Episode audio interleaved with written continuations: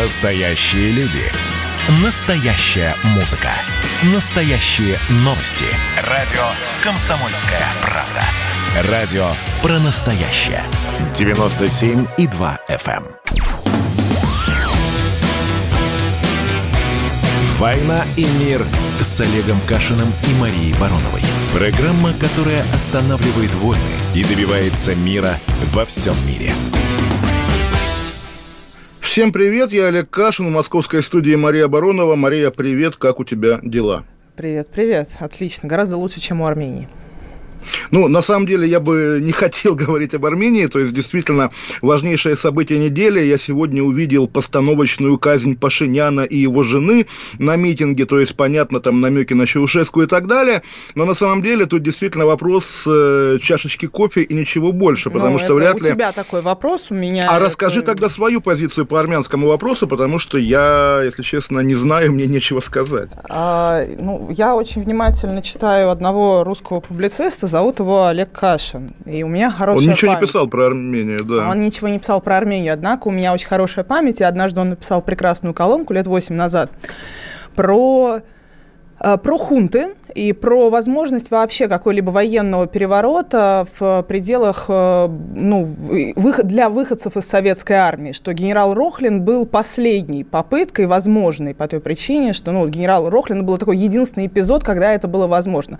Так в целом и советская армия, и российская армия, и подразумевалось в той колонке, что и все остальные постсоветские армии, это всегда приложение, это не часть элиты, как в африканских странах и даже в латиноамериканских странах. Это всегда именно такой институт, функцию свою выполняющий и хорошо знающий свое место. И поэтому опасности военного переворота, кстати, и в Америке тоже его особо нету, этой опасности, несмотря на то, что там очень сильное ветеранское движение, да, в отличие от нас. У нас ветераны как будто бы закончились в 1945 году. А афганцев у нас очень так серьезно ставили на место, скажем так. А здесь мы видим вообще-то, что там прямо произошла попытка военного переворота. И это значит, что не все армии, при том, что понятно, что вся армянская армия – это выходцы из советской армии в основном. Это все наша школа, и наша академия Генштаба. Маш, мне трудно спорить с пересказом меня, в том смысле, что вряд ли я мог как-то обобщать насчет всех 15 республик. Естественно, речь идет ровно о России. Даже про Украину я не согласен, но у тебя уже системная ошибка про Армению, потому что, конечно, за 30 лет это не выходцы из советской армии, а в ее случае, в армянском случае, выходцы из Карабаха, военного и мирного. Тем более, что, как мы понимаем, Пашинян первый вообще после Леонида Петросяна лидер Армении, пришедший откуда-то, кроме Карабаха, собственно, из Еревана. Пашинян – это первый ереванец, первый армянин из Армении во главе республики вообще за много-много лет с советских времен. Поэтому здесь я с тобой не согласен, по крайней мере, ты не точно меня пересказала. Естественно, у меня не было никаких и не будет оснований проецировать образ России на другие страны. А как в Прибалтике с армией тоже вообще не представляю, вряд ли так же, как у нас. Но все же хорошо, на самом деле, если касаться армянской темы... Там солдаты НАТО, напомню, самые настоящие. Там солдаты НАТО и, что немаловажно, ветераны СС. Но если ты настаиваешь на разговоре об Армении, тогда давай с этой стороны подойдем. Я, собственно, вчера с Эдвардом об этом уже говорил, и как-то мы не сделали открытия здесь, потому что явно какая-то загадка присутствует, такая диалектическая, но что она значит, я не понимаю, может быть, ты как бы мне объяснишь. Смотри, Пашинян, естественно, это майданный лидер, пришедший к власти по итогам Майдана, буквально по итогам того, что в России называют цветными революциями или переворотами. Он пришел к власти, да, естественно, для России он стал таким недолидером Армении. Это было видно по всем как бы проявлениям, вплоть до, собственно, последней Карабахской войны, когда, несмотря на наше союзничество, как-то свысока на него Москва поглядывала и не спешила ему помогать. Но, тем не менее, сейчас, когда он сам делается жертвой Майдана... А проект выпустил интересную статью, посвященную тому, кто отдыхает с Годом Ниссановым.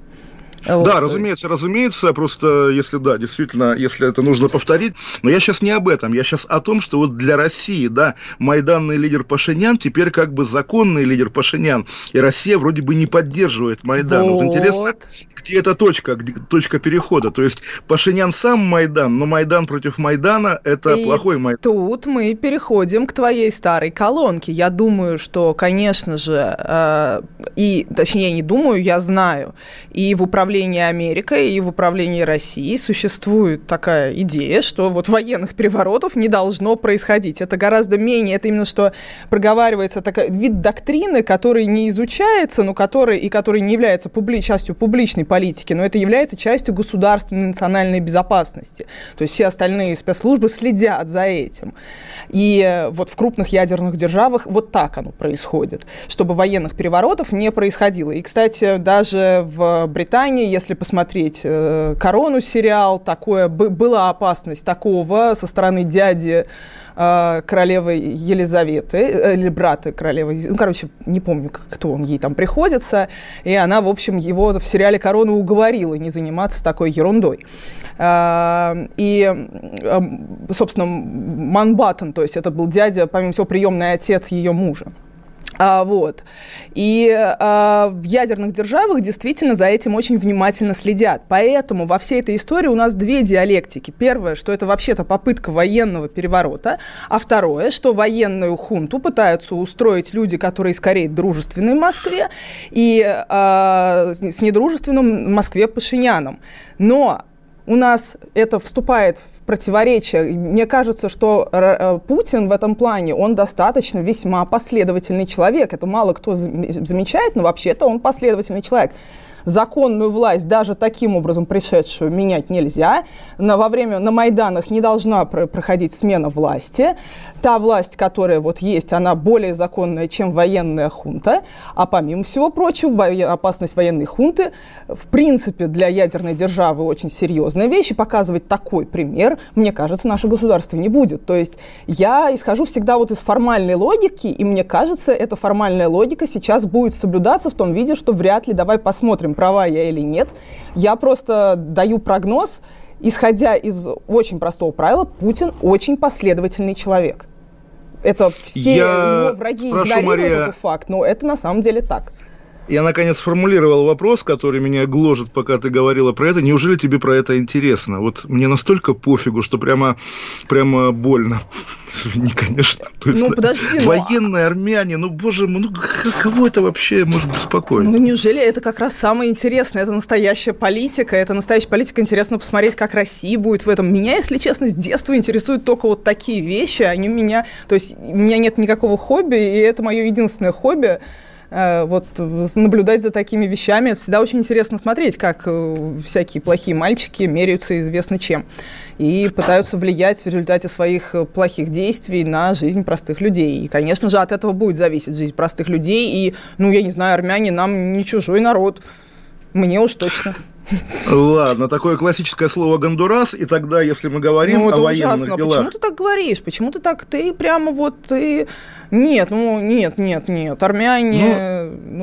я даже... То есть это... Армяне я должна в нарды в данный играют, момент, да. Понимаешь, нет, я в данный момент должна либо на тебя... Я просто не хочу на тебя обижаться, потому что ты тот друг, которому я позволяю все, и я не хочу вставать и начинать я так не буду, так нельзя говорить, и все, до свидания, ты не рукопожатен. Но если бы ты не был моим другом, я бы, наверное, какую-нибудь такую даже устроила, истерику, ничего бы не подписывала буквально. Ладно, будем считать, что я это ценю, и тогда давай про Россию, наверное, должно быть интереснее. Россия, чем в последние годы отличается от стандартной страны с вооруженными силами, что у нее значительная часть усилий всей активности, той, которая выходит за пределы классической политики, эта активность осуществляется через частные военные компании, символом которых понятно, что это скорее такая медийная история, но тем не менее для всех, кто следит за вопросом, символ этой новой военной доктрины или полувоенной доктрины стал повар Евгений Пригожин. И сегодня Федеральное бюро расследований объявило вознаграждение $250 тысяч за информацию, которая позволит арестовать Евгения Пригожина. И это тоже, в принципе, могло бы быть интересной историей, если бы кто-нибудь, во-первых, верил в то, что арест Евгения Пригожина возможен в нынешней ситуации, и б, верил бы, что в Евгении Пригожине дело, что это он такой злодей, который вопреки окружающему миру ведет свои грязные войны в Африке, на Ближнем Востоке, и где он их там еще ведет. Я думаю, что вот здесь мне хотелось бы голосом Эдварда Чеснокова сказать, что, конечно же, пора кого-нибудь из частных военных компаний американских, видимо, нам нужно симметричный какой-то ответ дать и начать тоже практику подкупа и покупки информации. У американцев достаточно хорошо в советское время работала эта практика предательства за деньги. Но предатели, которые... Какая практика за деньги? Были у нас перебежчики, в том числе среди высшего руководства КГБ, ну, не высшего, достаточно высокого положения. Люди, ты думаешь, они за деньги продавались? Да, эти подонки продавали именно за деньги. Нет, абсолютно нет, конечно. Есть книга прекрасная «Шпион за $1 миллиард» про мужика из как бы ракетного КБ, главного какого, не знаю, Алмасантей, наверное, который реально секретов на $миллиарды им продавал, взамен просил там ластики, потому что чешские плохие, аудиокассеты для сына максимум, да, но, естественно, это ненависть к советской власти, которая, естественно, бесценна, да, все остальное, для всего остального есть мастер-карт. Нет, конечно, люди не за деньги убегали, даже там Гордеевский или кто там еще. Уйдем на 2 минуты, вернемся и будем говорить, ну, не знаю, наверное, опять об армянах и о чем-нибудь еще. Мария Баронова, Олег Кашин, оставайтесь с нами. А что самое вкусное, что самое любопытное, то, о чем, в общем-то, может, мало говорят... Сегодня у меня было видение. Господь разговаривал со мной. Все, праздники кончились, магия рассеялась. Кислое, ничего страшного. Вино из елок. С сахарком разбодяжим, а будет портвейн. Я наблюдаю и понимаю, к каким изменениям может привести расширение рамки. Предчувствие перемен. На радио «Комсомольская правда».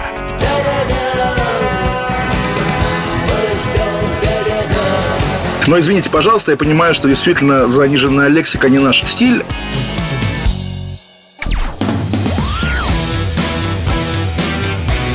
«Война и мир» с Олегом Кашиным и Марией Бароновой. Программа, которая останавливает войны и добивается мира во всем мире. Мария Баронова, Олег Кашин. Плохие новости. У Украины вырвали сердце 7 лет назад. Владимир Зеленский сегодня, обращаясь к жителям Крыма, сказал, что Крым – это сердце Украины, и, соответственно, вырвали у Украины сердце. Это плохо, и вытерли ботинки, дословно, международным правом. Опять же, такая вечно зеленая новость. Я не знаю, Мария, есть ли тебе что сказать? Или... Это еще раз говорит, дальше? Что его слова означают ровно одно, что мы, конечно, даже не сиамские близнецы, а просто один организм. Потому что сердце, конечно, России – это Крым, и сердце Украины – это Крым. И если у двух объектов одно сердце, то значит, это один и тот же объект. И все. И вот здесь можно спор поставить точку. В этом споре разные народы, не разные. Да вообще пофиг. Вот просто пофиг. Это не та... Вот сердце одно, и все. И это то, что нас будет и разъединять, и объединять, и что угодно. А сегодня еще, помимо прочего, мне очень понравилось, что Байден, значит, у них там по случаю, видимо, годовщины полагаются 5 минутки ненависти в адрес России, заявил, что будет Америка стоять с народом Украины всегда против России. И здесь всегда у меня вопрос к украинцам, а как им быть-то?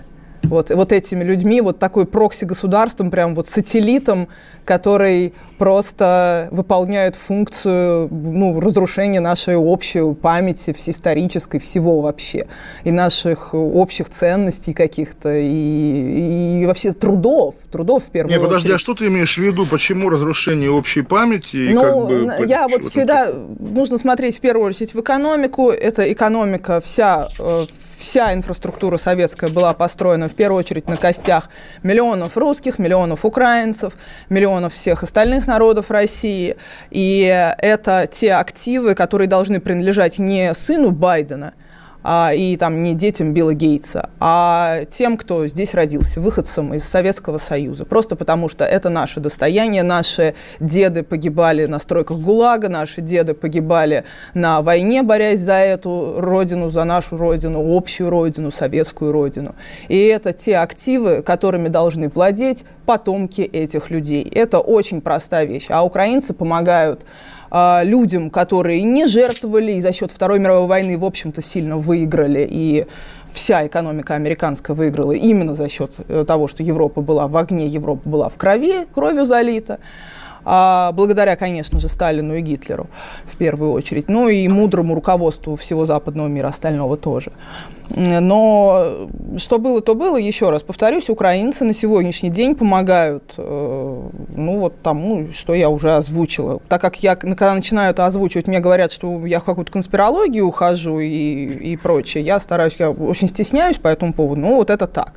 В любом случае, интересно наблюдать, скорее, мне кажется, за мутацией такого перерождением Зеленского. Вот он был действительно, показывал признаки молодого Путина, такой Путина 2.0 нового поколения в тот момент, когда он пришел к власти, еще в момент предвыборной кампании. Сейчас он просто уже стал таким Путиным по ускоренной программе, при этом экономика Украины, как мы видим, находится отнюдь не в состоянии московской экономики 21 года и даже не в состоянии российской экономики 21 года, а в состоянии вечного такого 93 года. А свобод уже не как в 93-м, а как в 21 году в Москве. Примерно так. Наверное, это украинцам нравится. Давай еще тогда поздравим украинцев. Сегодня 150 лет писательницы Леси Украинки. Я смотрю по социальным сетям, как они поздравляют друг друга и радуются. И уверен я, конечно, что никто и не читал, и не любит эту Лесю Украинку. Абсолютно такая второплановая австрийская писательница, на человека, которую положено любить, потому что вот вы украинцы, вы должны ее любить. А, естественно, настоящий украинец тайком читает Булгакова. Слава Богу, нет. Слава Богу, Зеленский в этом плане в маразм как раз не уходит. И он относится к той пародии украинцев, которые все-таки мне гораздо ближе, и, мне кажется, нам всем они очень нравятся, которые утверждают, что просто эти ужасные косорылые русские, они, просто украли всю украинскую культуру, всех певцов, всех поэтов, всех писателей, присвоили, назвали все русским, вот какие они негодяи, и не смейте называть, вы, американцы, не смейте называть борщ русским блюдом. Примерно, то есть, и каждый раз все эти люди подтверждают, что, конечно, мы один народ.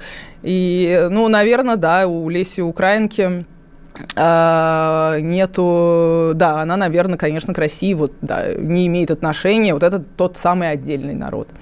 Мне больше интересно смотреть за этой всей историей про заявление, что агрессия против Крыма, врывались... Это из того самого, врывались в аулы и насильно устраивали школы. Тут примерно так же врывались и начали все-таки менять инфраструктуру Крыма к лучшему. Построили мост, который нужно срочно. Это известный акт агрессии, строительство моста. Но, например, все украинцы действуют примерно так же сейчас, как обиженные русские по отношению к Крыму. То есть русские обижались 20 лет на украинцев, перекрывали им газ и приветствовали перекрытие газа, что так мы воспитываем украинцев. А теперь у нас точно так же украинцы по отношению к крымчанам относятся, что мы им перекрываем воду, потому что они должны понять, мы их наказываем, мы их, конечно, любим, но мы их наказываем, мы их воспитываем, они должны все понять и обязательно вернуться. Тут на это я всегда советую украинцам обратить внимание. Помогло воспитание со стороны русских, помогло ли русским воспитание, их воспитание по отношению к вам? Вернулись вы в Россию? Как-то не специально. Спешите возвращаться в Россию. Точно так же, мне кажется, и крымчан, которые сейчас во многом все находятся в состоянии серии, а точно ли мы правы, что мы так захотели, чтобы так было, потому что я знаю, такие настроения тоже есть. Вы уверены, что вы путем перекрытия им воды сможете убедить их в свою сторону? И особенно со всем, что сейчас там происходит у вас со свободой слова, той же в самой Украине. Подумайте над этим. Так, ладно, Украину обсудили, теперь Северная Корея, наверное. У тебя получается, теперь и уже тема Украины вызывает состояние чашечки кофе. Нет, реально, а когда она не вызывала? Слушай, по-моему, 7 лет нас кормят Украиной, и как я, опять же, как твой любимый публицист писал 7 лет назад, что бытовую технику у нас делают в Китае, одежду в Бангладеш шьют или в Италии, а новости делают на Украине для России с некоторых пор. Это, наверное, тоже ненормально, потому что даже история про санкции против Медведчука, которую, мне кажется, мы даже с тобой, хотя и люди, погруженные в медиа, мы не обязаны знать эту историю, нам надо на Медведчука Медведчука скорее, грубо говоря, плевать. А мы знаем, более того, мы знаем о том, что появились записи переговоров Медведчука и Суркова, где, представь себе, Мария, ты не поверишь, Сурков называет руководство Донецкой и Луганской республик нашими подопечными, чем еще раз доказывает, что на самом деле Донецкая и Луганская республика оккупирована Россией. Но с какими-то, с годами, наверное, да, это перестает быть интересно. Вот мне было 33 года, когда все начиналось, да, и когда новость об участии Суркова в донецких делах вызывала какой-то живой интерес. А теперь, когда украинцы, да, действительно там дают первые полосы сенсации, боже, Медведчук разговаривал с Сурковым. А с кем еще разговаривать Медведчуку? Или Суркову с кем еще разговаривать?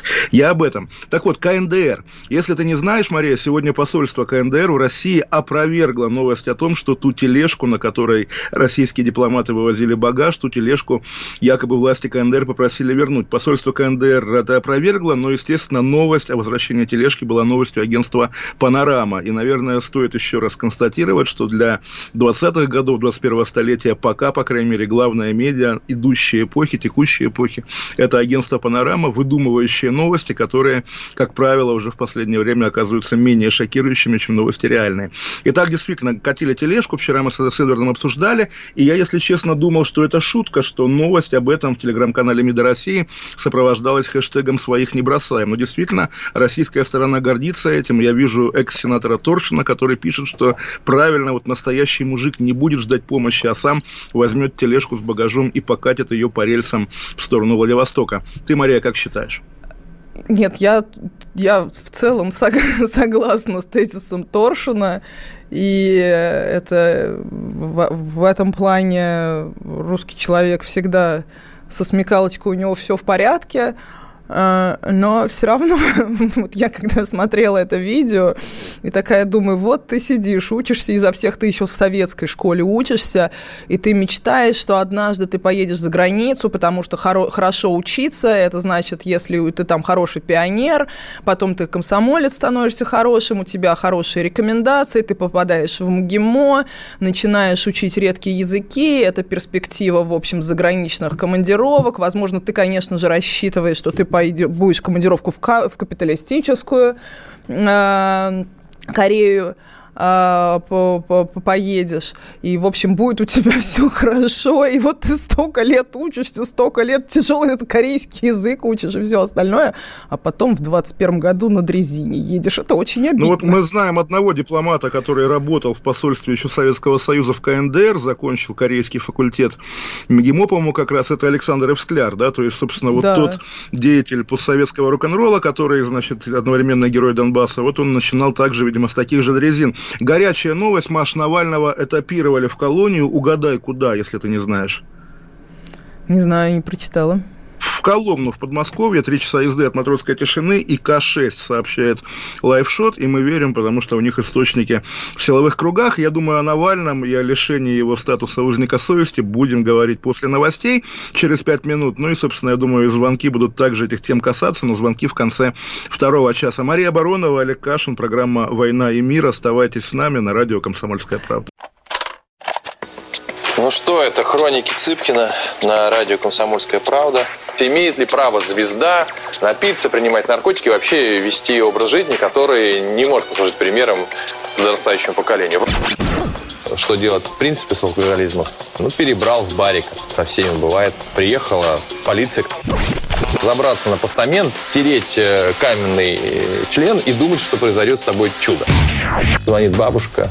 Она говорит, не имею никаких претензий к тому, что ты использовал шмат. Можно не позорить меня на всю страну и тся в своем посте написать грамотно с мягким знаком. Известный писатель Александр Цыпкин ведет дневник специально для радио «Комсомольская правда». Без купюр и цензуры. Хроники Цыпкина. Слушайте по пятницам в 10 вечера по Москве. Я, правда, к сожалению, сразу сяду.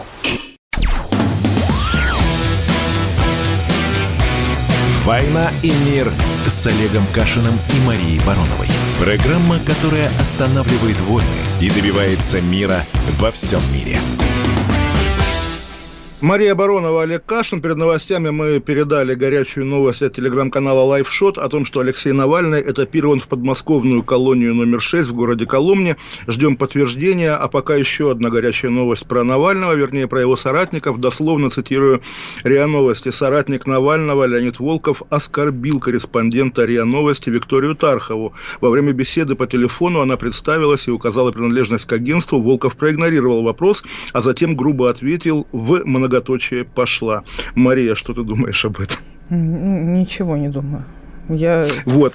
Это как Волков у меня проходит в районе Ильи Ремесло, с моей точки зрения. Несмотря на то, что он намного умнее и, в общем, лучше Ильи Ремесло. Но в целом, к сожалению, он сам себя туда поставил. Ну, так или иначе, да, действительно, у нас главная, наверное, новость, причем вот вопрос, насколько она большая, серьезная, связанная с Навальным на этой неделе, это лишение его статуса узника совести организации «Международная амнистия». Как ты относишься к этому событию и что ты о нем думаешь? Я была в предыдущий раз Amnesty International лишь наполовину признала, половину болотников признала узниками совести, тех, кто сидел в тюрьме, а половину не признала, потому что люди, те, которые были обвинены в насилии по отношению к полицейским, при том, что там даже не было сколотой эмали вот в случаях тех людей, там вообще ничего не было, кроме как насилия со стороны полицейских. Но все равно по формальным признакам они обвинены были в неких насильственных преступлениях с точки зрения государства и права, и поэтому Amnesty International их не признала узниками совести. Я тогда очень громко ругалась с Amnesty International, некоторые люди даже меня... Те люди, которые сейчас громко поддерживают Навального, они не особо тогда меня поддерживали. А я была в этом плане одиноким таким певцом, и ругалась в одиночестве. Это такие, они такие правила у Amnesty. И тогда же, собственно, произошло, что я сказала: ага, то есть террорист Нельсон Мандела у вас узник совести, а ребята по болотному делу не узники совести. На что они сказали: ха, это вот еще один эффект Манделы, не был Мандела признан узником совести. И это, собственно, известная история наша. И здесь я хочу сказать, что они просто последовательно выполняют вот это свое... То есть у них есть некий набор правил, и они им следуют, этому набору правил. И я при этом можно сказать также, что, к сожалению, в этой истории Алексей Навальный стал трижды узником совести, с моей точки зрения, да, если подойти к философски к этому вопросу, потому что он, первое, был отравлен за свою журналистскую пропагандистскую деятельность, это бесспорно, затем он... Я уточню, почему журналистскую, пропагандистскую, а не политическую? В чем его политическая деятельность? Его политическая деятельность — это в первую очередь умение складывать буквы в слова, а слова в предложения, да? И он умеет делать кампании с помощью своего интеллекта, в том числе, да? это есть узник совести. Это журналистская пропагандистская деятельность. Политика занимается журналистско-пропагандистской деятельностью. Соответственно, с помощью своего интеллекта, соответственно, это синонимы. Соответственно, с помощью своего интеллекта и с помощью своих слов он организует, в том числе, кампании травли против людей, которые, это тоже не насильственные действия, а вербальное насилие, да, то есть любая территория, на которой действует Навальный, это территория слова. И когда он других своих сторонников что-то призывает делать, это в первую очередь не территория физического насилия, вообще не территория физического насилия, а это территория слова. И если там и есть насилие, то исключительно вербальное в любых действиях Навального и сторонников Навального. Соответственно, в какой-то момент за совокупность всех этих действий он был отравлен. Так он стал, с моей точки зрения, в первом случае жертвой совести, условно говоря. Да? Потом он стал узником совести, был признан Amnesty International. А теперь его лишили этого статуса тоже за слова. И вот тут я говорю, он, вообще-то трижды узник совести. Как бы я ни относилась к самому Навальному, как бы я ни относилась к Amnesty International положительно, Ну, вот такая история. Я не думаю, что здесь в этой истории проиграет Amnesty International, потому что они следуют букве своего закона и букве своих правил.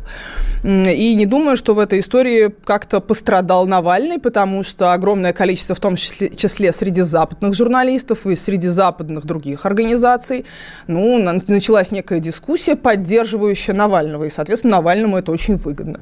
Ну, все, в общем, при своих остаются в этой истории. Ну, а ты считаешь эту историю конкретным казусом из жизни международной амнистии или частью большого тренда? То есть, вот на самом деле, когда Евгения Марковна Альбас назвала международную амнистию как-то антисемитская помойка или что-то в этом роде... Нет, она сказала, что это акт антисемитизма.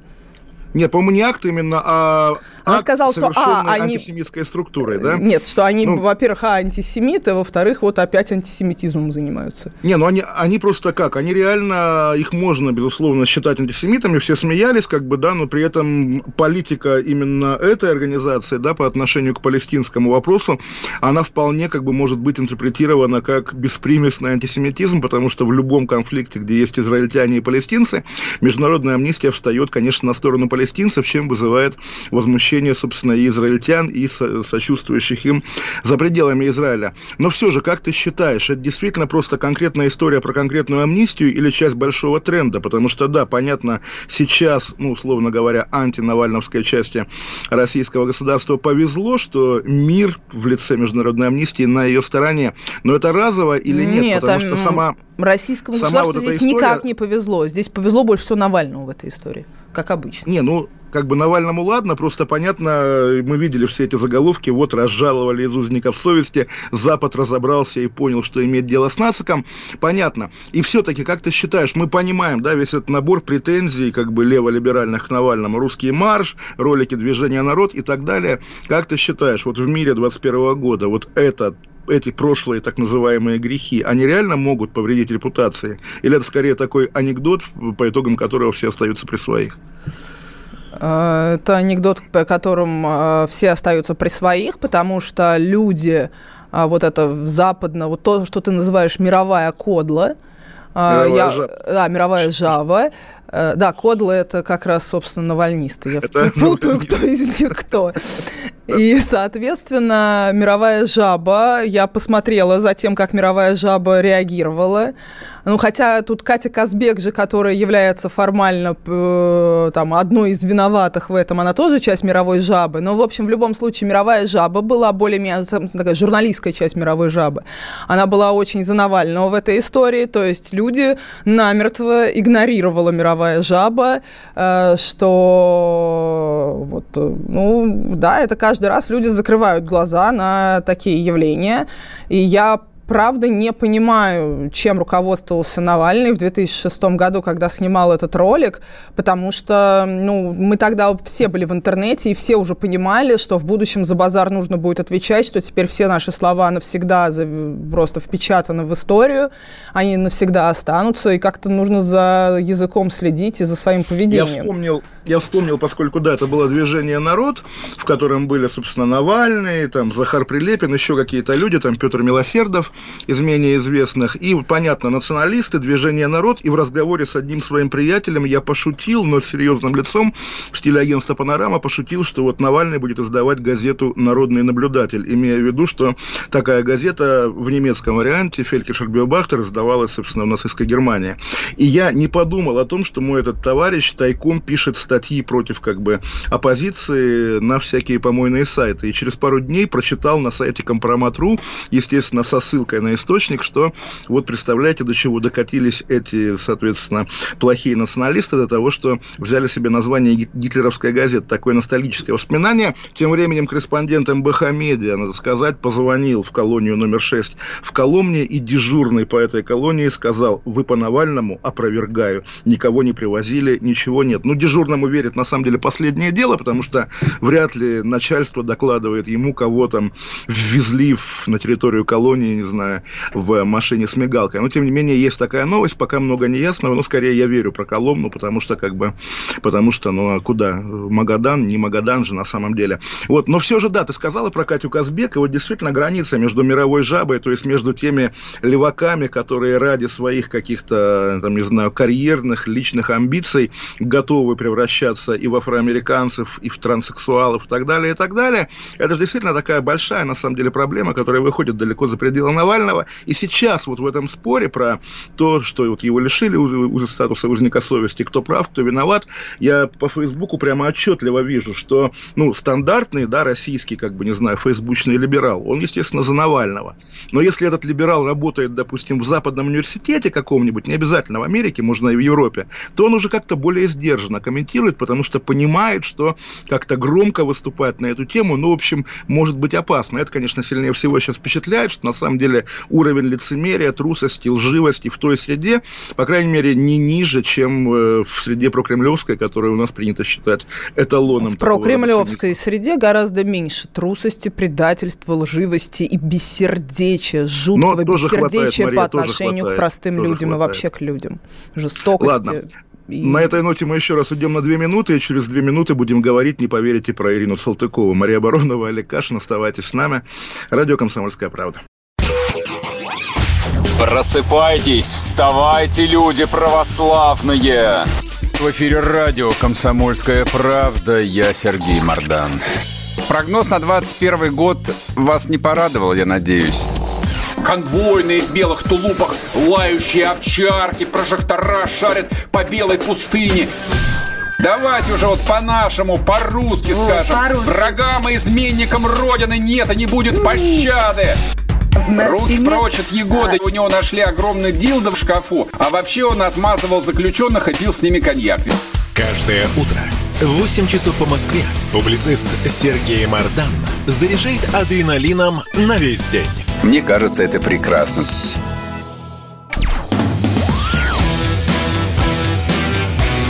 «Война и мир» с Олегом Кашиным и Марией Бароновой. Программа, которая останавливает войны и добивается мира во всем мире. Мария Баронова, Олег Кашин. Я перед перерывом сказал про Ирину Салтыкову, и это не шутка, а заход у нас на самом деле сложный, поскольку, да, вчера был день рождения великого русского режиссера Алексея Балабанова, который... Для широкого массового зрителя, прежде всего, конечно, автор фильма «Брат-2». А у фильма «Брат-2» есть, конечно, знаковый легендарный саундтрек. И, между прочим, вот даже Земфира, выпустившая вчера, как многие говорят, неудачный альбом, даже она, прежде всего, оттуда, потому что песня «Искала», конечно, также такая знаковая тема из этого фильма. Ну, понятен набор, как бы, и, если кто-то не знает, все эти песни для фильма «Брат-2» подбирал буквально Михаил Козырев, основатель нашего радио. То есть здесь нет границы между «Брат-2» и нашем радио, это одни и те же люди. Но немножко отдельно от всего этого стоит действительно главный женский образ фильма «Брат-2» Ирина Салтыкова, которую незаслуженно обходят стороной люди, вспоминающие о классическом Балабанове, потому что, ну, понятно, Салтыкову этот фильм ввели как бы по приколу, потому что, смотрите, вот эта бессмысленно дикая женская попса, ее, если как бы обрамить каким-то криминальным сюжетом, то и на Салтыкову будет интересно смотреть. Понятно, что многие люди, для которых как бы «Брат-2» культовый фильм, вообще о существовании такой певицы узнали из этого фильма. И я сейчас подумал с точки зрения современного... все уже знали, буквально... прости, в 2000 году все знали про Ирину Салтыкову, конечно. Не, ну, ты разве будешь отрицать, что это издевательство появления Салтыковой в этом фильме? Ну, окей, ее самоирония возможна, но, возможно, нет, она также не понимала. Там была такая кондовая, мощная самоирония, а Ирина Салтыкова просто у моей мамы тоже был ларек на Калининском проспекте, ныне Новый Арбат. И, в принципе, история Ирины Салтыковой – такая похожая история всех советских женщин. И она подняла первые деньги на ларьке, собственно, этом в Калининском проспекте, а потом, когда она сообразила, так как она помимо этого пела, она была музыкантом, и она сообразила, что это будет хорошее вложение, себя раскрутить, заплатить там клипмейкерам, чуть-чуть из себя смазливую бабу сделать, и после этого можно ездить по городам и собирать, собственно, деньги. Слушай, со всех корпоративов. Потому что она же была женой Виктора Салтыкова, популярного 80-е певца. С тех пор Виктор Салтыков – это вот стандартный чемодан без ручки всех советских женщин и российских. Он певец, он талантливый музыкант и прочее, но если пить столько, сколько пьют музыканты среднестатистические, то, скорее всего, не прославишься. А она была женщиной, такая, которой нужно было работать, пахать, потому что муж... Я не хочу говорить, что муж там алкоголик и прочее, это стандартная проблема общероссийская. И нет, конечно же, она не благодаря ему стала певицей, а нет, благодаря своему... Деньги у него могли быть как раз, потому от что... От него какие деньги? Он преуспевал, Господи, я тебя умоляю. У него как раз, когда она занялась ларьком, деньги были уже закончились к тому моменту. Все советские рубли закончились, а доллары он не начинал к тому моменту зарабатывать. И, соответственно, это она уже доллары зарабатывала. И она поняла, что то, что она умеет делать, ну, более-менее как-то фиговенько, но петь... И она вспомнила, ну, такая вот женщина, которая знает, что вот в любом ресторане, то есть, ну, это уровень выше, чем ресторанные песни, соответственно, можно там собирать вот то, что сейчас назовут на корпоративах деньги. И я не думаю, что, ну, да, у нее вокальные данные не как у Ветлицкой, поэтому она и не Ветлицкая, но при этом она, в общем, знаковая фигура. Но их тогда сравнивали, конечно, что она такой ее ухудшенный клон, поскольку Ветлицкая тогда уже как-то отходила в тень, видимо, как раз разбогатела, наверное, то я помню музыкальную критику того периода, когда Салтыкова называли новой Ветлицкой, и, естественно, такое главное эротическое переживание нас, подростков 95-го года, когда в клипе «Голубые глазки» или «Серые глаза», я путаю постоянно, вот это наливание сока в зажатый у нее между ног коктейльный стакан, конечно, вот прямо рассказываю об этом сейчас, я тоже вспоминаю это сильное чувство, пережитое в юности. Но странно, на самом деле, я хотел защитить Салтыкову от объективации в фильме «Брат-2», оказывается, защищать ее не нужно. То есть она даже сама себя объективизировала, я это вижу, и не против этого. Это по-феминистски женщине позволительно самой себя объективизировать, и в том числе подходить к вопросу секс-селс и красивой женщины-селс. Я могу быть сколько угодно феминисткой, но при этом у меня есть фотографии в GQ в купальнике. И я, конечно же, тоже слежу за своей фигурой, своим лицом и так далее и тому подобное, потому что можно, ну, как бы, я точно не буду бороться за свои личные волосатые подмышки. Вот, мне нравится как-то без волосатых подмышек. А что касается, мне скорее интересно про то, как вообще воспринимает нынешнюю молодежь «Брата» и «Брата-2», потому что я несколько раз вот замечала, как новые уже люди пишут свои рецензии, посмотрев впервые «Брат» и «Брата-2», они удивляются. Это Гордей Петрик, наверное, да? Ну вот, да, вот люди типа Гордея Петрика, но это было не у Гордея Петрика, это было у другого человека, такого из «Яблока», Михаил Плетнев. Он, соответственно, написал, что я только не понимаю, как... Кроме одного «но», если бы этот персонаж не подавался бы как изначально положительный.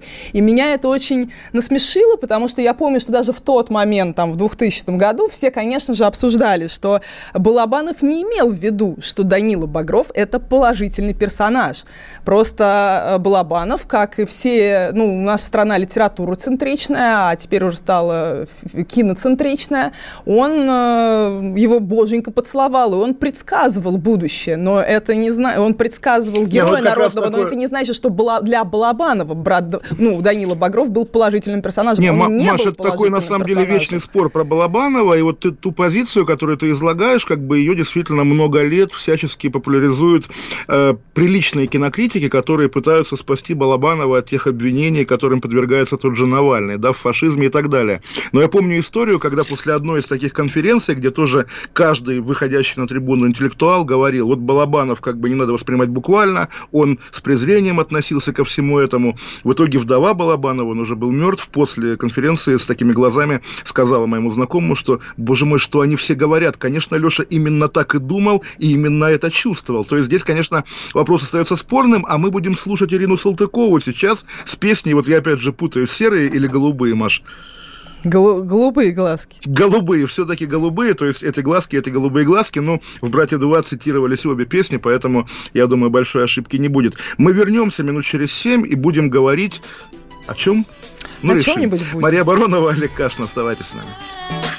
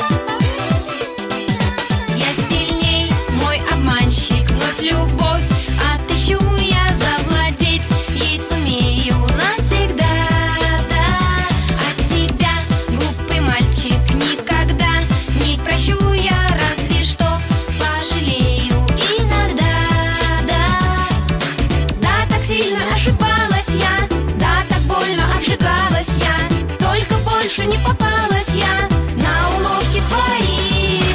Эти глазки, эти голубые глазки, эти ласки, эти неземные ласки, эти сказки, эти колдовские сказки, все игрушки. Эти глазки, эти голубые глазки, эти ласки, эти неземные ласки, эти сказки, эти колдовские сказки, лишь ловушки.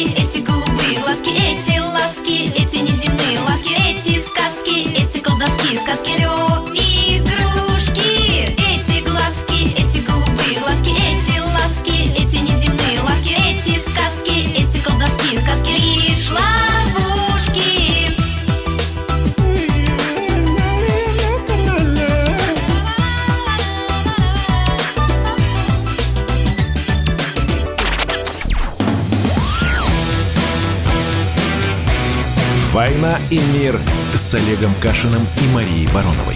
Программа, которая останавливает войны и добивается мира во всем мире.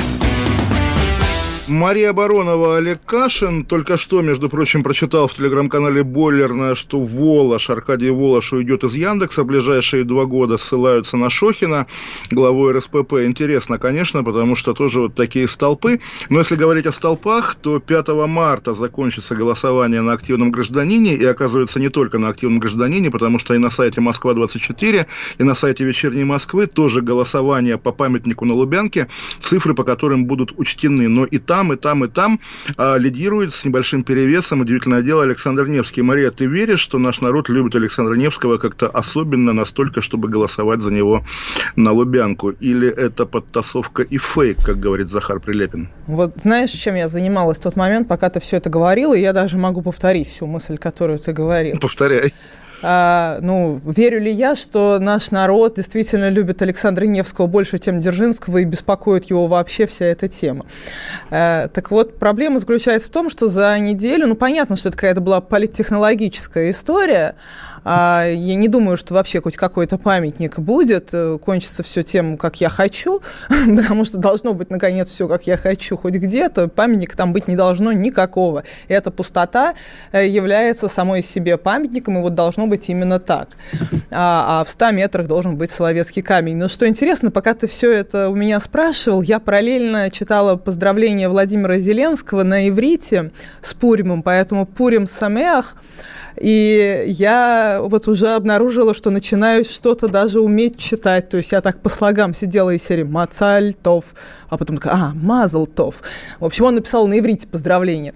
Меня кстати, в этот момент мне было интереснее разбирать иврит, чем думать о Невском буквально. У нас 1-1. Мне было про армян неинтересно. Про иврит я готов подхватить беседу с тобой, потому что интересная история про человека по имени Андрей Юрченко. Его задержали в Московском еврейском общинном центре, как сообщается, за то, что он кричал «Путин вор» на праздновании Пурима, но сама еврейский общинный центр и Федерация еврейских общин уточняет, что он не просто кричал «Путин вор», а избивал официантов, пытался отобрать оружие у охранника и всячески скандалил. Он нажрался на Пурим, и вот и все, что с ним произошло. Слушай, это естественное состояние человека в праздник, это нормально, и дальше Борух Горин говорит, что если бы он даже кричал «Да здравствует Путин», его бы все равно задержали. Но, по крайней мере, скорее история о том, что, да, человек кричал «Путин вор», и это можно интерпретировать как задержание за этот лозунг, но, конечно, история чуть более сложная. Но все-таки про памятник, Маш, я понимаю, тема действительно пустая, и как бы стыдно о ней говорить всерьез, но вот ты так в проброс сказала, политтехнологическая история, а зачем это? Отвлечь нас от Навального или усилить Венедиктова как фигуру, принимающую решения вот в этой народно-электронной среде? Зачем это нужно? Я вот иногда людям, когда меня спрашивают, как правильно себя позиционировать, в чем-то иногда консультирую людей, и вот объясняю, почему Навальный действительно настоящий политик. Он не сидит на чужом хайпе, а создает свои смыслы. А, соответственно, власть тоже настоящий политик. В общем, во власти есть политики. Они тоже создают смыслы, за которыми все начинают следить, потому что политика в том числе это про создание. Ты, кстати, бываешь, тоже создаешь смыслы, ну и точно претендуешь на это.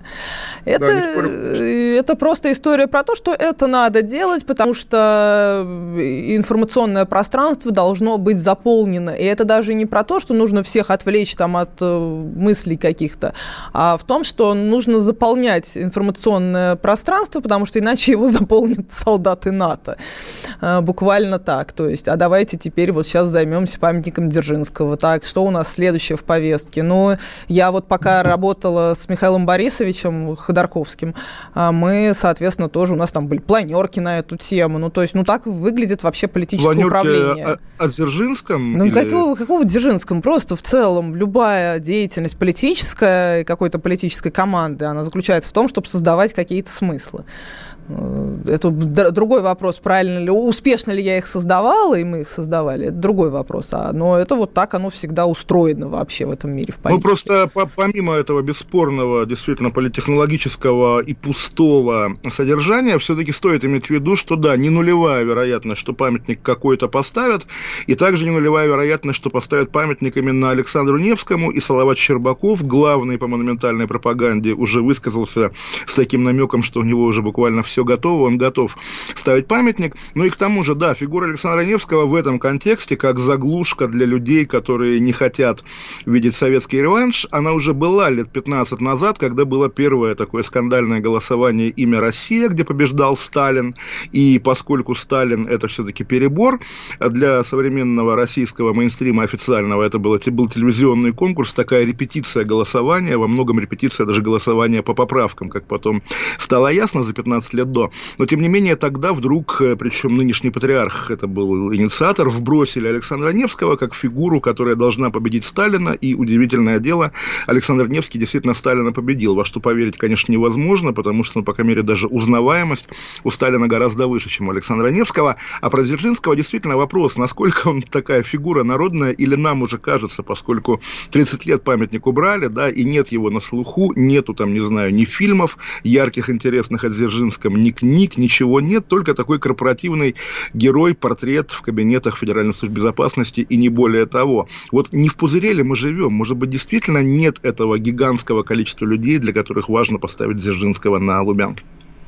Я думаю, что Семен Семенович Горбунков гораздо больше герой, чем Дзержинский, ну, то есть буквально вот поразительно, потому что не ты первая сейчас говоришь, а давайте поставим там памятник, я слышал, там и Маше, и Медведю, еще кому-то.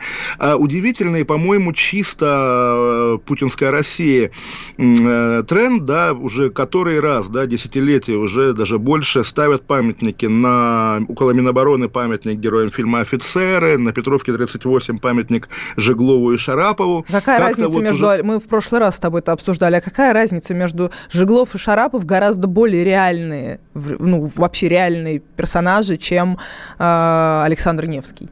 Это же, ну, совсем миф. Вся, ну, я в этом плане не Фоменковщины сейчас будет попахивать, но вообще нет, вся история до там готов, времен Генриха VIII, до Елизаветы I и до этого самого Ивана Грозного, ну, хорошо, до семейства Медичи, может быть. Нет, просто речь-то не об этом. Просто действительно тренд, да, путинской России такой вот идеологический, что а давайте возвеличивать киногероев. Вот на Лубянку тогда по этой логике Штирлица нужно ставить, тем более, что актер Тихонов вполне такая фактурная внешность, ну и да, Штирлиц в немецко-фашистской форме, может быть, это было бы и забавно. У меня опрос был, какому бы вы чекисту поставили памятник. И на это я ответила, что единственный чекист, который достоин иметь памятник в России, он вообще-то пока что жив, поэтому и памятники... Это Владимир Путин. И это, да, это единственный чекист, который достоин будет, конечно же, памятника, может быть, даже буквально на этом месте. И я на полном серьезе. Я считаю, что стоять должен тот чекист, памятник тому чекисту, когда придет свой черед, который, в общем, делает народ русский счастливее, а не тот, который убивает русский народ. Я, естественно, стал прибирать в голове других чекистов, просто чтобы тебе возразить, и кроме Геннадия Гудкова никто в голову не приходит. Вот памятник Геннадию Гудкову тоже можно поставить. Нет. Геннадий Гудков не сделал достаточно много в качестве чекиста особенно. Он был, в общем, простым рядовым сотрудником в тот момент, а потом создал охранное агентство. Поэтому в данном случае это будет скорее депутату Госдумы или главе охранного агентства и так далее. Но никак не чекисту. А все-таки Путин – это единственный позитивный чекист. Даже Андропов мне не кажется позитивным чекистом. Андропов людоед был, конечно, абсолютно. Народная любовь к Андропову, которую я реально помню, потому что вот в 90-е годы у старшего поколения было модно говорить, что вот Андропов пытался навести порядок, ах, как жаль, что не успел, хотя представить себе, слава что Богу, было... Слава Богу, что не успел. Слава Богу, да. Вот, нет, я с тобой тоже не спорю совершенно. Памятник Путину нужен, более того, нужен вполне, может быть, и прижизненно, почему бы и нет. Вот, нет, это африканщина, это не то, что и азиатчина. Нет. Слушай, я говорю, я на полном серьезе. Сейчас, да, где действующего главу государства нормально и на монетах чеканят, и на почтовых марках, и никого это не смущает. Тем более, я не знаю, у нас в городе Грозном есть улица Путина или проспект Путина, на котором грозненские, значит, люди назначают себе свидания, и если уж на то пошло, давай это уже как бы без всякого юмора, смеха и так далее, тем более тоже мемориальная история. Завтра, сколько уже, 6 лет, как бойцы чеченского МВД убили Бориса Немцова, продолжаются регулярные скандалы с народным мемориалом на мосту, который убирают, потом мэрия говорит, ах, это недоразумение, убирать не будем, и, в общем, как бы каждый год одно и то же. Какие-то сейчас чувства испытываешь по этому поводу, есть ли ощущение незаживающей раны или все уже проходит, потому что время работает на наших врагов всегда? Для меня это какая-то такая особенная потеря, потому что как бы я там с ним не ругалась в какой-то момент, конечно, Немцов был невероятно объединяющим началом в оппозиции, то есть вот это все черные, темные стороны сущности Навального, он всегда нивелировал, мог всегда со всеми договориться, всех уговорить, как-то ко всему прийти. Хотя, помнишь, мы однажды его обманули, в общем, всех, когда ты в итоге пел на Болотной, все да, идет конечно. По плану, когда нам обоим надоело, что все это... Мы всех обманули. Я как была фигурант Болотной, поэтому у меня было право выступать, поэтому я просто отдала тайно свое право Кашину, когда у Кашина забрали это право. Спасибо тебе за это, конечно. Да. Там сил уже было невозможно наблюдать, люди сидят в тюрьме, а это все происходит. Ну, в общем, Немцов продолжим. Давай мы чуть-чуть продолжим сейчас после перерыва обсуждать. Да. 3 минуты. Оставайтесь с нами. Мария Баронова, Олег Кашин. Программа «Война и мир». Давайте не будем растекаться мыслью. Единственный человек, который может зажигательно рассказывать про банковский сектор и потребительскую корзину, рок-звезда от мира экономики Никита Кричевский. Мы, конечно, все понимаем, у нас рекордный урожай, у нас же миллиард есть, мы этим гордимся. А хлеб закупали за границей. В 2003 году Борис Абрамович предлагал мне стать папой римским. Я отказался. Он разбирается в мировых трендах, строит прогнозы и знает, что надо делать. У меня есть встречное предложение. Если вы нам намекаете, мол, вы там смотрите, да, так вы национализируете эти холдинги. Какие проблемы? По средам в 17:00 по Москве. «Экономика» с Никитой Кричевским. На радио «Комсомольская правда». Я буду резок, я буду краток, я буду чёток.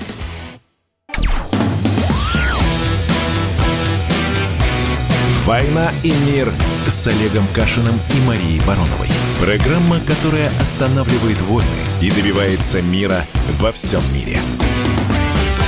Мария Баронова, Олег Кашин. Вспоминаем Бориса Немцова, убитого кадыровцами 6 лет назад. И Маша действительно заговорила о том, что Немцов был объединяющей фигурой. Я с ней согласен для оппозиции, но, тем не менее, при жизни, при его жизни не могу сказать, что это как-то...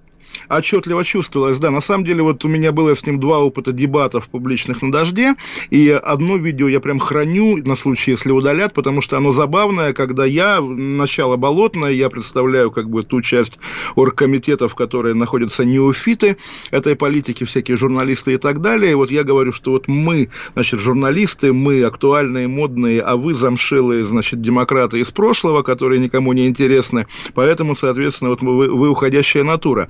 И вот представить себе такой разговор, ну, не знаю, с кем, с Михаилом Касьяновым даже, хотя он как бы немножко из другой оперы, но, тем не менее, Касьянов бы стал возмущаться, говорить, что вы себе позволяете... Надувать щеки.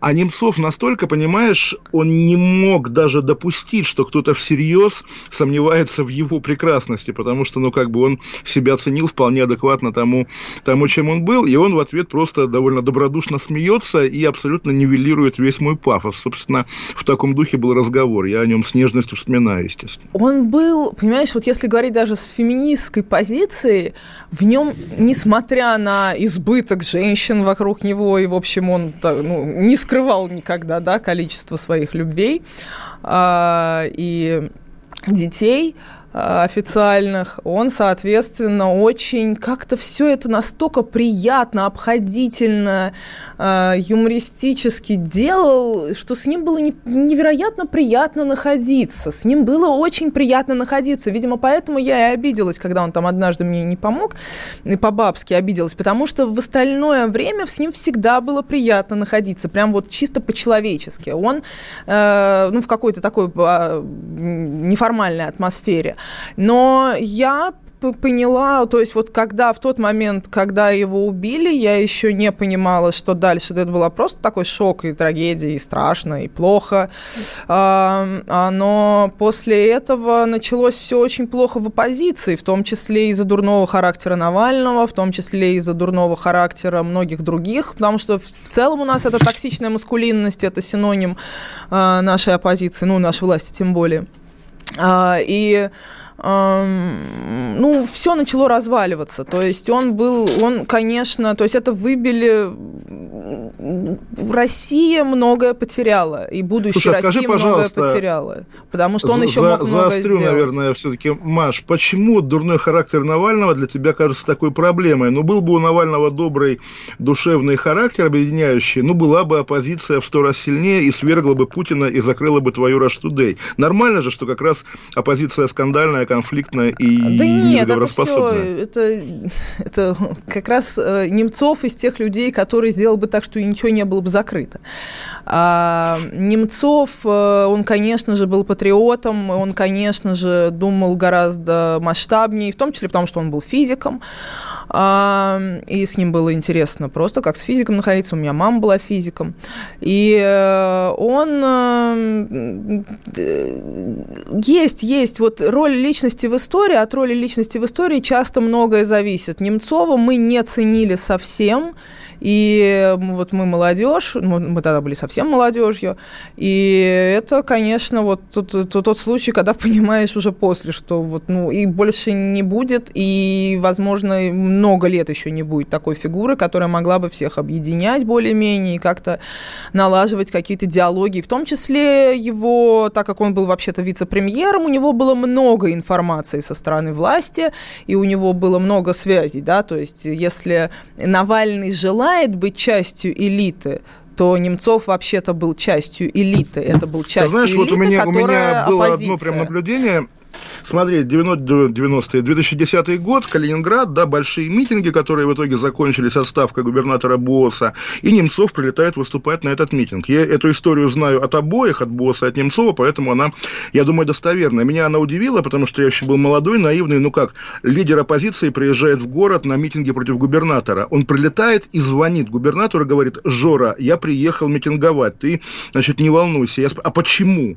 А потому что мы оба были вице-спикерами Госдумы, Думы, оба были депутатами, мы как бы одно, поэтому надо предупреждать, иначе неэтично. Меня это поразило, да, действительно, я не понимаю, не знаю, какие нравы в номенклатуре на самом деле. Да, он все это, то есть тут, понимаешь, начинается, вот еще я сейчас очень, наверное, будет по отношению к Навальному и к Немцову неэтично эта мысль. Но когда когда убили солдат, Немцова... Солдат, о чем ты думаешь? О Наваль, о бабах, Немцова, да? Трагедия для меня в том числе страшная, то, что убили вот в личном плане и во всем, что убили Немцова. Потому что многое мы могли бы сделать. А так многое не сделано. Трагедия, что убили Немцова, не убили Навального. Нет, при чем здесь это? Значит, я говорю совсем сейчас про другое, и, соответственно, когда убили Немцова, вот был главный вопрос, а за что? Кому он мешал? То есть, когда отравили Навального, вопрос «за что?» в целом ни у кого не стоял. Там из серии список желающих был очень длинный. А в случае с Немцовым он был как раз из тех, кто говорил, как я, что нужно договариваться, нужно общаться, нужно ко всем быть внимательным. Он был всегда внимательным ко всем там людям, которые в солидарности были.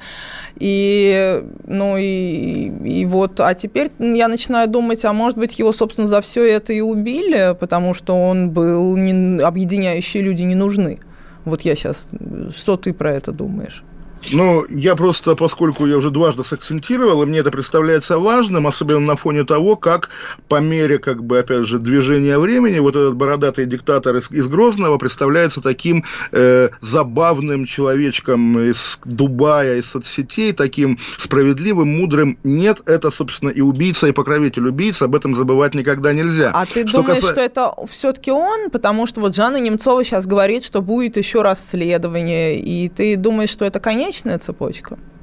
Не, финальный заказчик, ты имеешь в виду, мог ли ему кто-то сверху сказать, Рамзан, организуй? Не знаю, здесь не знаю. Есть, опять же, такие конспирологические теории, условно-конспирологические, что ему, желая его подставить, намекнули, что Путин был бы не против этого убийства. Здесь я как раз допускаю легко, что его могли таким образом развести и подставить, и мы помним, что после этого, собственно, как он пытался, даже публично призывал Путина к встрече, так завуалированно через соцсети, и они, по-моему, даже толком и не виделись с тех пор, и, по-моему, Путин его особенно одного не принимает уже 6 лет с какими-то, может быть, разовыми перерывами. Нет, я не думаю, что была какая-то большая история, но при этом версия о том, что скандальное высказывание Немцова матом о Владимире Путине могло повлиять на финальное решение о его убийстве, потому что эта среда действительно устроена не совсем так, как принято считать, и если ты показываешь пальцем, говоришь, смотри, у него дворец, они говорят, ну да, дворец и что, как бы, да, а если скажешь, что, значит... Я думаю, тут история, вот я верю в эту теорию, да, про то, что он сказал про Путина, но я думаю, что здесь столкновение русского культурного кода и чеченского культурного кода. То есть Путину, с моей точки зрения, было плевать на это, но назвал и назвал, да, из серии, как бы, мало ли мы друг друга называем какими матерными словами. А для чеченского культурного кода это моего хозяина назвали так, это недопустимо. Смотри, и он на волне 2014 года, там же был еще успех этих чеченских боевых групп на Донбассе, и когда вот он вдруг стал вот верным вассалом, который не сегодня-завтра Аляску заберет, он, соответственно, возможно, вот почувствовал возможности. Большого успеха, по слухам, не было у чеченцев в Донбассе, но это, опять же, такая периферийная тема. И смотри, вот повод для убийства, да, за что убивают. В 2014 году, в 2015, вернее, можно было спорить. Действительно, как бы, неужели за такое могут убить? Когда сейчас у нас есть, верим мы во все или не верим, мы про Никиту Исаева с тобой говорили, насколько это может быть достоверно, да, его убийство. Хорошо, когда есть уже набор жертв отравлений, по поводу которых, собственно, уже такой консенсус, что да, их травили новичком, и Быков, и Карамурза, и все на свете, то это уже похоже на фильм, если помнишь, типа «Крутые легавые», да, где в английской деревне мэр убивал просто всех, чтобы они не портили образ деревни. Там стоит неряшливо одетый прохожий, убьем его, да, там дети играют, шумят, убьем детей. И в итоге полное подземелье трупов, потому что уже понизился порог причины, за которую можно убить. Здесь, я думаю, то же самое. И мы действительно не знаем, что в действительности для этих людей может быть поводом для убийства. Да, что угодно. В тот момент просто еще был 15-й год, то есть сначала убили Немцова, а потом отравили в тот же год, через 3 месяца отравили Володю Карамурзу первый раз. И вот ощущение тогда было... Про которого ты прекрасно помнишь, что не было общего мнения, что да, там это покушение, убийство, Кремль. Поэтому от этого было особенно жутко. нам, людям, которые понимали, что произошло.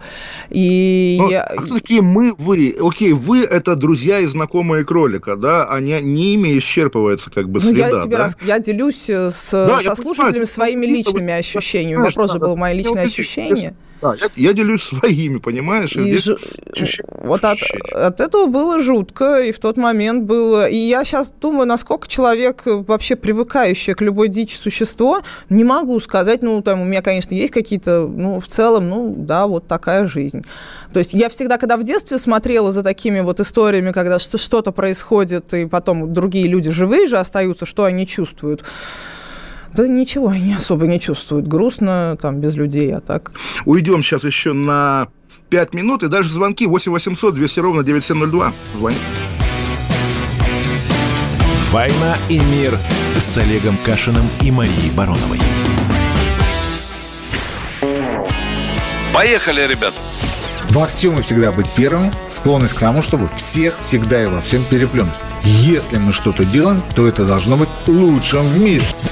И тогда мы будем наплевательски ко всему относиться, ходить без масок, чихать и кашлять, и ездить в переполненном трамвае. Завтра эту концепцию будут презентовать. Вау, круто! Предчувствие перемен.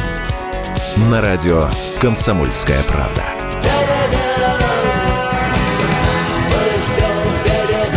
Генерал таким свинцовым взглядом посмотрел на меня и сказал: «Виктор, у вас идиоты есть в России?» Я говорю: «Есть». Так вот они есть и у нас. Переживем.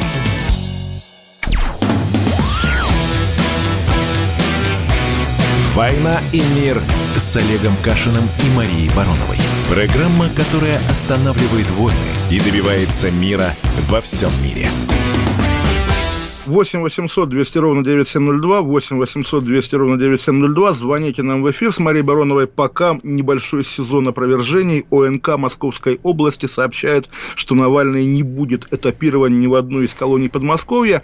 И это, конечно, уже похоже вот на ту игру с аэропортами Внуково-Шереметьево, когда Навальный прилетал из Германии в Россию. Неизвестно, куда его этапируют, и, видимо, долго будут, опять же, так вот нас томить. И второе опровержение от пилота Дамира Юсупова, который опроверг к изданию «Подъем» информацию о своем участии в выборах в Госдуму, но здесь немножко другое. Это тот, который, собственно, уральских авиалиний самолет посадил хорошо в поле. Да. Да, и на самом деле, вот как раз в отличие от опровержений ОНК, здесь другой принцип, как мне кажется, а именно, когда люди говорят: нет, я не буду выдвигаться в Госдуму, это значит только то, что еще они не знают о том, что в администрации президента принято такое решение, и завтра ему позвонят, сообщат и уговорят. Ты правда считаешь, что возможно уговорить человека участвовать в выборах, если он не хочет? Я тебе хочу сказать, как человек, которого уговаривали, это невозможно. Если человек не хочет в лаже участвовать... Разговаривали кто? Ну, меня много кто и много как. Я участвовала только в тех выборах, в которых я желала, участвовать, и уговаривал меня, ну, не уговаривала, это была конкретно у нас там, ну, с Михаилом Борисовичем у нас была своя идея. Да? Нет, я говорю про систему, я теперь человек системный, теперь меня уговаривали много в чем участвовать, ни в чем, я во всем говорила громко буа-га-га, и все.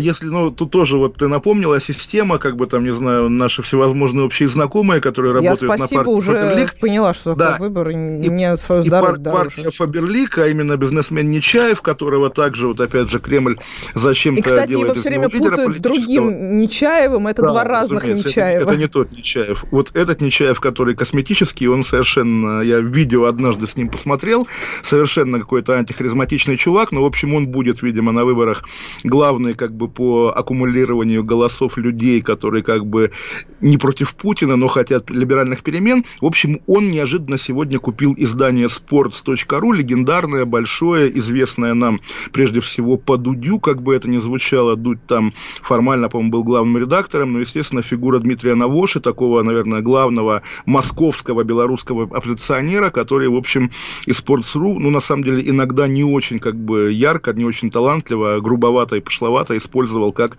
площадку для, естественно, справедливой, разумной антилукашенковской критики, которая на этом сайте смотрелась, ну, в общем, инородным телом. Но на самом деле печальная история в том смысле, что, ну, несмотря на все разговоры о том, что правильно давно нужно было продавать, когда такое издание достается таким людям, выглядит это действительно и как отжатие, и как в итоге анонс скорого превращения в обычное российское издание, где уже, опять же, вперемешку между новостями спорта будут писать, допустим, какой плохой Навальный, к радости Марии Бароновой.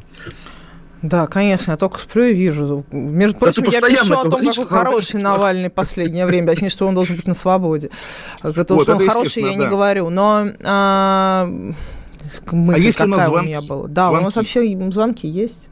Да, давайте примем звонок какой-нибудь, чтобы он нас... Леонид из Иркутска, да. Леонид, здравствуйте. Алло, здравствуйте. Здравствуйте. Хорошая у вас передачка. Спасибо, Леонид. Ага, очень интересно. Вот Мария, хочу вопрос такой задать, как, ну, да, прямому человеку. Вот по поводу как раз вот Михаила Борисовича Ходорковского. Так. Ну что, какие у него планы? Что, он одержим политикой или не одержим? Я сейчас, если что, на Маргариту Симонян работаю. И, возможно, это было даже намеком с моей стороны политическим. Подумайте, не намекала ли я на что-то, ну, я не знаю, какие у него сейчас планы. Это спасибо большое, потому что я вспомнил вот такую байку, да, про ассоциации, да, вот Баронова у вас с Ходорковским ассоциируется. А однажды Вячеслав Молотов, уже будучи пенсионером, зашел в поликлинику, все удивились, вау, тот самый Молотов, как бы все... И, ну да, и вышел главврач, тоже удивился и говорит, извините, Лазарь Моисеевич к нам не собирается, Лазарь Каганович тоже через запятую. И, между прочим, вот опять же, когда это не чревомерка. Когда он умер за 10 дней до ГКЧП, шутили, что пошел докладывать Сталину, что СССР закончился. Буквально. Вот сегодня у издания «Медуза» довольно интересное расследование про доктора Козака из Швейцарии, на которого ссылается, значит, и МИД России, и все, вот врач какой-то непонятный. Понятная Швейцария разоблачает Навального, что за врач. Так вот, и заодно я узнал, как бы там, общаясь с разными людьми, которые также в теме по этому доктору, что, оказывается, доктора Сосновского, да, настоящая фамилия Каганович. Это не черепомерка, еще раз скажу, просто забавно. Потом, и, кстати, он не доктор, доктор Сосновский. Да, разумеется, он автосервис. Ну, если у нас еще... Ну, вроде не, он кандидат наук, он по немецкой номенклатуре, но он не доктор. Хорошо, Юрий Москва. И не врач. Добрый вечер, Олег, Мария. У меня один вопрос Олегу и маленькая ремарка Марии. Олег, насколько вы согласны с точки зрения, ну вот, по крайней мере, от многих уважаемых людей, которые, так сказать, все-таки возвращаясь к теме Украины, бывали там лично и представляют, что там происходит, в частности, допустим, Саша Жучковский, который говорит, что пока Украина не потерпит военное поражение, все эти пляски с бубном и так далее, это все как бы, ну, совершенно бесполезно, и пока, грубо говоря, Россия это не взглянет правде в глаза и реально не нанесет поражение, которое Украина не сможет оправиться, ибо цель и смысл существования Украины как раз вот такие гири, ну, на наших ногах, типа там Пакистану, Индии. Вот, это вопрос Олегу. И ремарка Марии. Мария, ну, вы как бы очень хороший журналист, девушка, просто маленький вам совет, вы за армян меньше переживайте, вы переживайте больше за русских, потому что за армян, узбеков, азербайджанцев, за них есть кому переживать. А вот я там, русский, живя в этой стране, понимаю, что меня, кроме там моих ног и зубов, да, там никто ничего не защищает. У нас нет ни диаспоры и так далее. Весь государственный аппарат работает против, ну, грубо говоря, моего народа.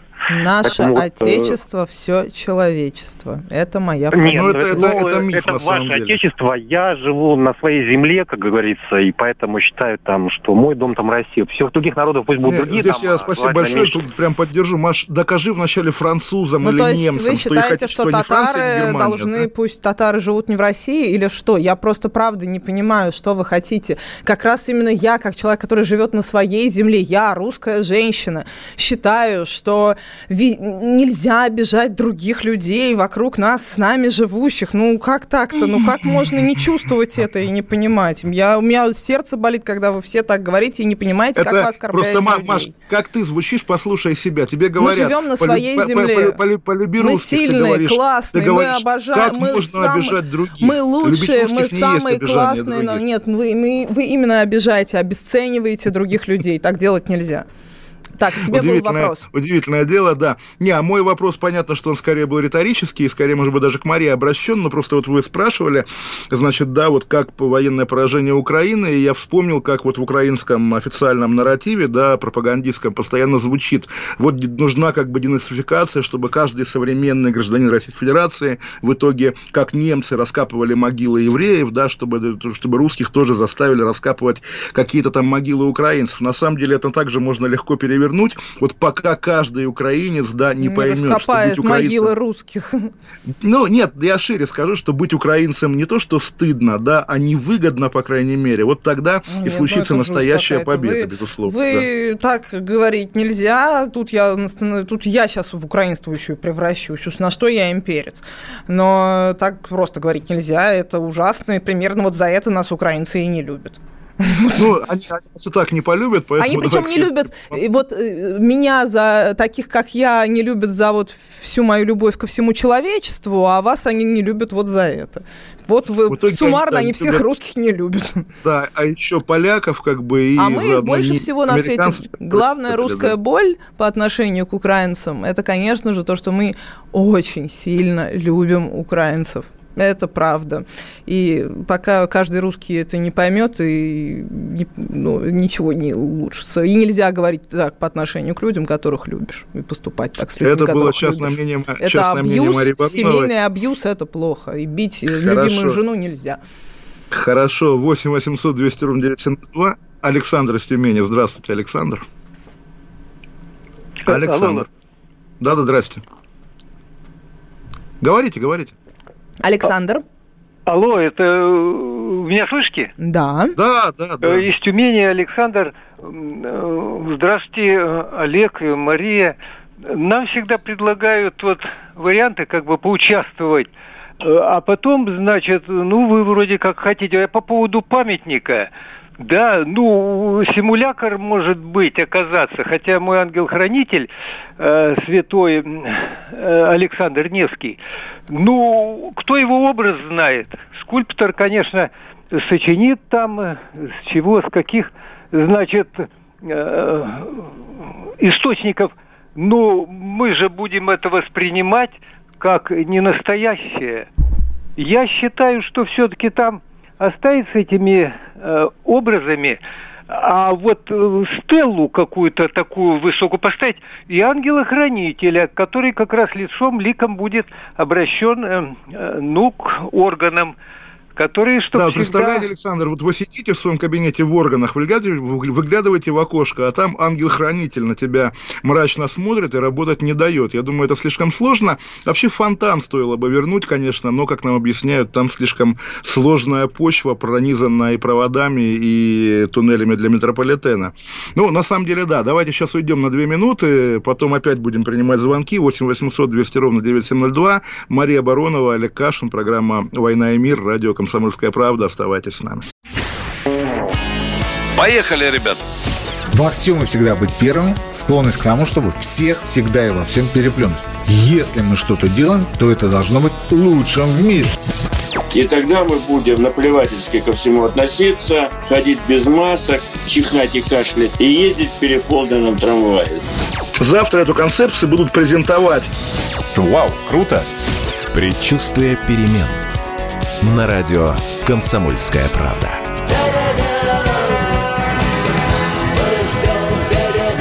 Генерал таким свинцовым взглядом посмотрел на меня, сказал: «Виктор, у вас идиоты есть в России?» Я говорю: «Есть». Так вот они есть и у нас. Переживем.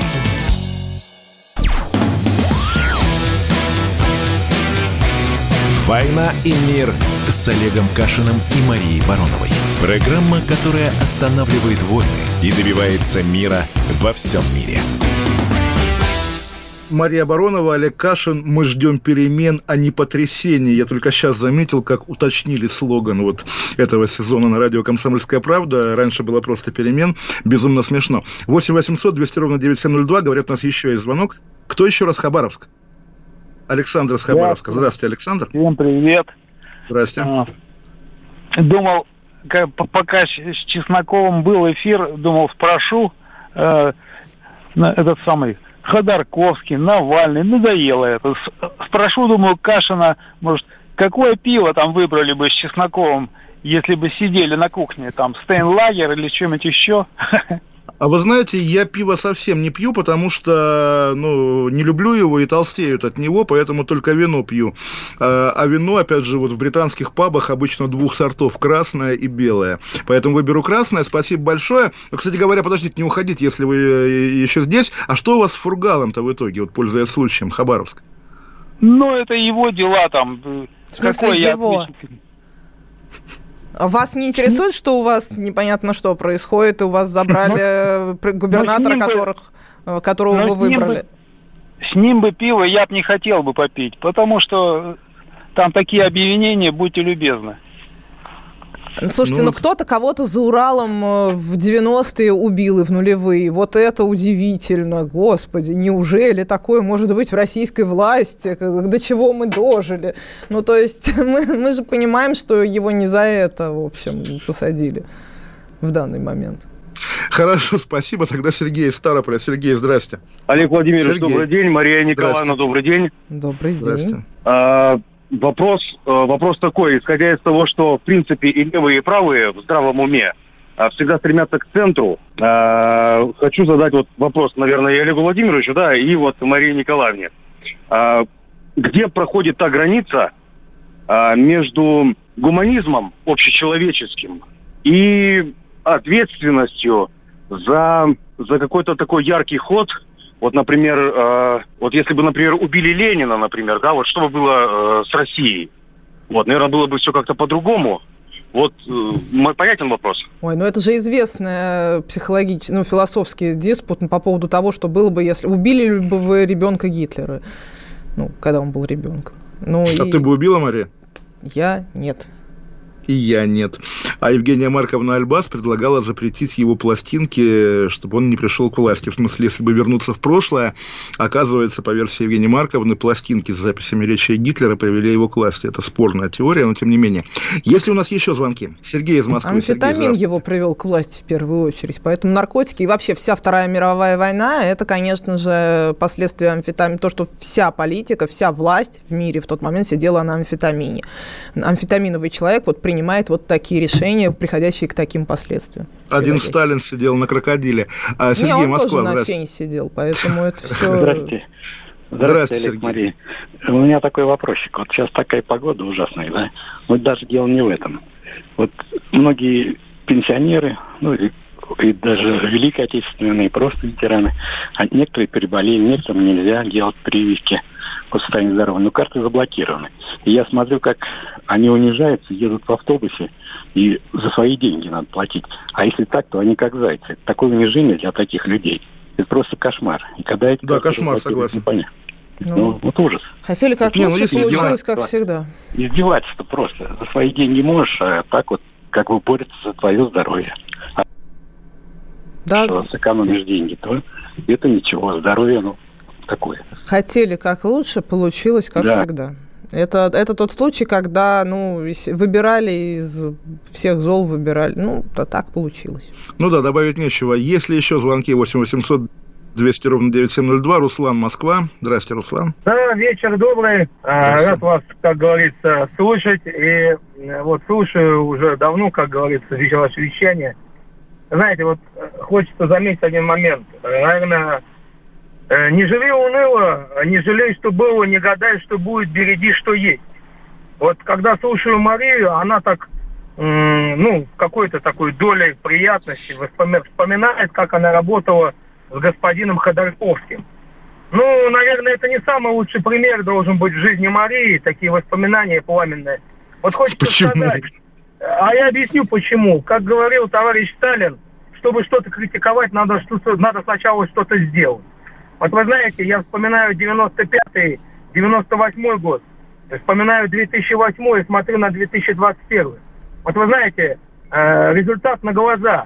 Люди живут так, как они хотели жить. А раньше люди не могли себе этого позволить. Значит, о чем говорить? Значит, сегодня... Значит, Ходорковский виноват. Не, слушайте, это ерунда все. Извините, конечно, тем временем горячая новость. Я не знаю, при чем здесь вообще он. Но я хочу сказать, что когда вы цитируете товарища Сталина, ну, это немножко дико, так как я сделала для России за свою небольшую пока что жизнь уже гораздо больше хорошего, чем сделал этот грузинский упырь. Вот, согласен абсолютно. Экс-глава МВД Ингушетии Погоров задержан по делу о применении, удивительное дело, о применении насилия в отношении представителей власти на митинге в марте 2019 года. То есть, видимо, как это понимать, бывшего министра МВД арестовали за насилие в отношении полиции. Илья Ремесло. Кодовое слово Илья Ремесло. Кодовое не могу, слово. Не хочу. Хорошо, тогда еще звонок. Валентин? Алексей, Москва. Здравствуйте, Алексей. Алексей. Олег, Мария, добрый вечер. Валентин. Здравствуйте. Валентин или Алексей? Алексей, да. Алексей, Москва. Говорите. А у меня такой вопрос. А когда, по-вашему, возник такой странный термин, как несистемная оппозиция? Вот, по-моему, оппозиция бывает, просто оппозиция и все. Все, что несистемное, но это как бы не оппозиция. Вот что вы по этому поводу думаете? По-моему, этот термин весьма странный и некорректный. У Кашина есть прямой ответ на этот вопрос. Он всегда напоминает. А он у меня есть? Нет, на самом деле я просто считаю нынешнюю несистемную, так называемую, безусловными наследниками несистемной оппозиции 90-х, такой как Анпилов, да, там, или другие участники митингов, которых не пускали в большую политику в 90-е годы, но сам термин, я боюсь, что, наверное, при Путине все-таки возник именно по отношению уже к либералам-демократам после 2003 года, когда они не попали, две партии, СПС, Яблоко, в Госдуму. Но здесь надо буквально садиться за подшивку и искать первые упоминания. И здесь как раз, я думаю, если нас слушают люди из библиотек, вот поищите, потом нам расскажете, интересно будет. Ну, а так, на самом деле, нет. В каждой стране есть какие-то политические силы, которые находятся за пределами легального поля, даже легального. Обычно это компартии, да, обычно это, может быть, какие-то национально-освободительные фронты в странах, где есть подавленное какое-то нас меньшинство. Но, по крайней мере, вот что отличает нашу несистемную оппозицию от западной, понятно, что такое коммунист в США в 1952 году. Это какой-то полуподпольщик, который там привозит листовки своим друзьям в Голливуд, допустим, что-нибудь такое. А наша несистемная оппозиция, она очень часто респектабельнее и серьезнее партии власти, поэтому возникает такое противоречие. Но это повод для отдельного разговора, действительно. А сейчас нам уже, к сожалению, пора прощаться. Пролетели наши 2 часа. Мария?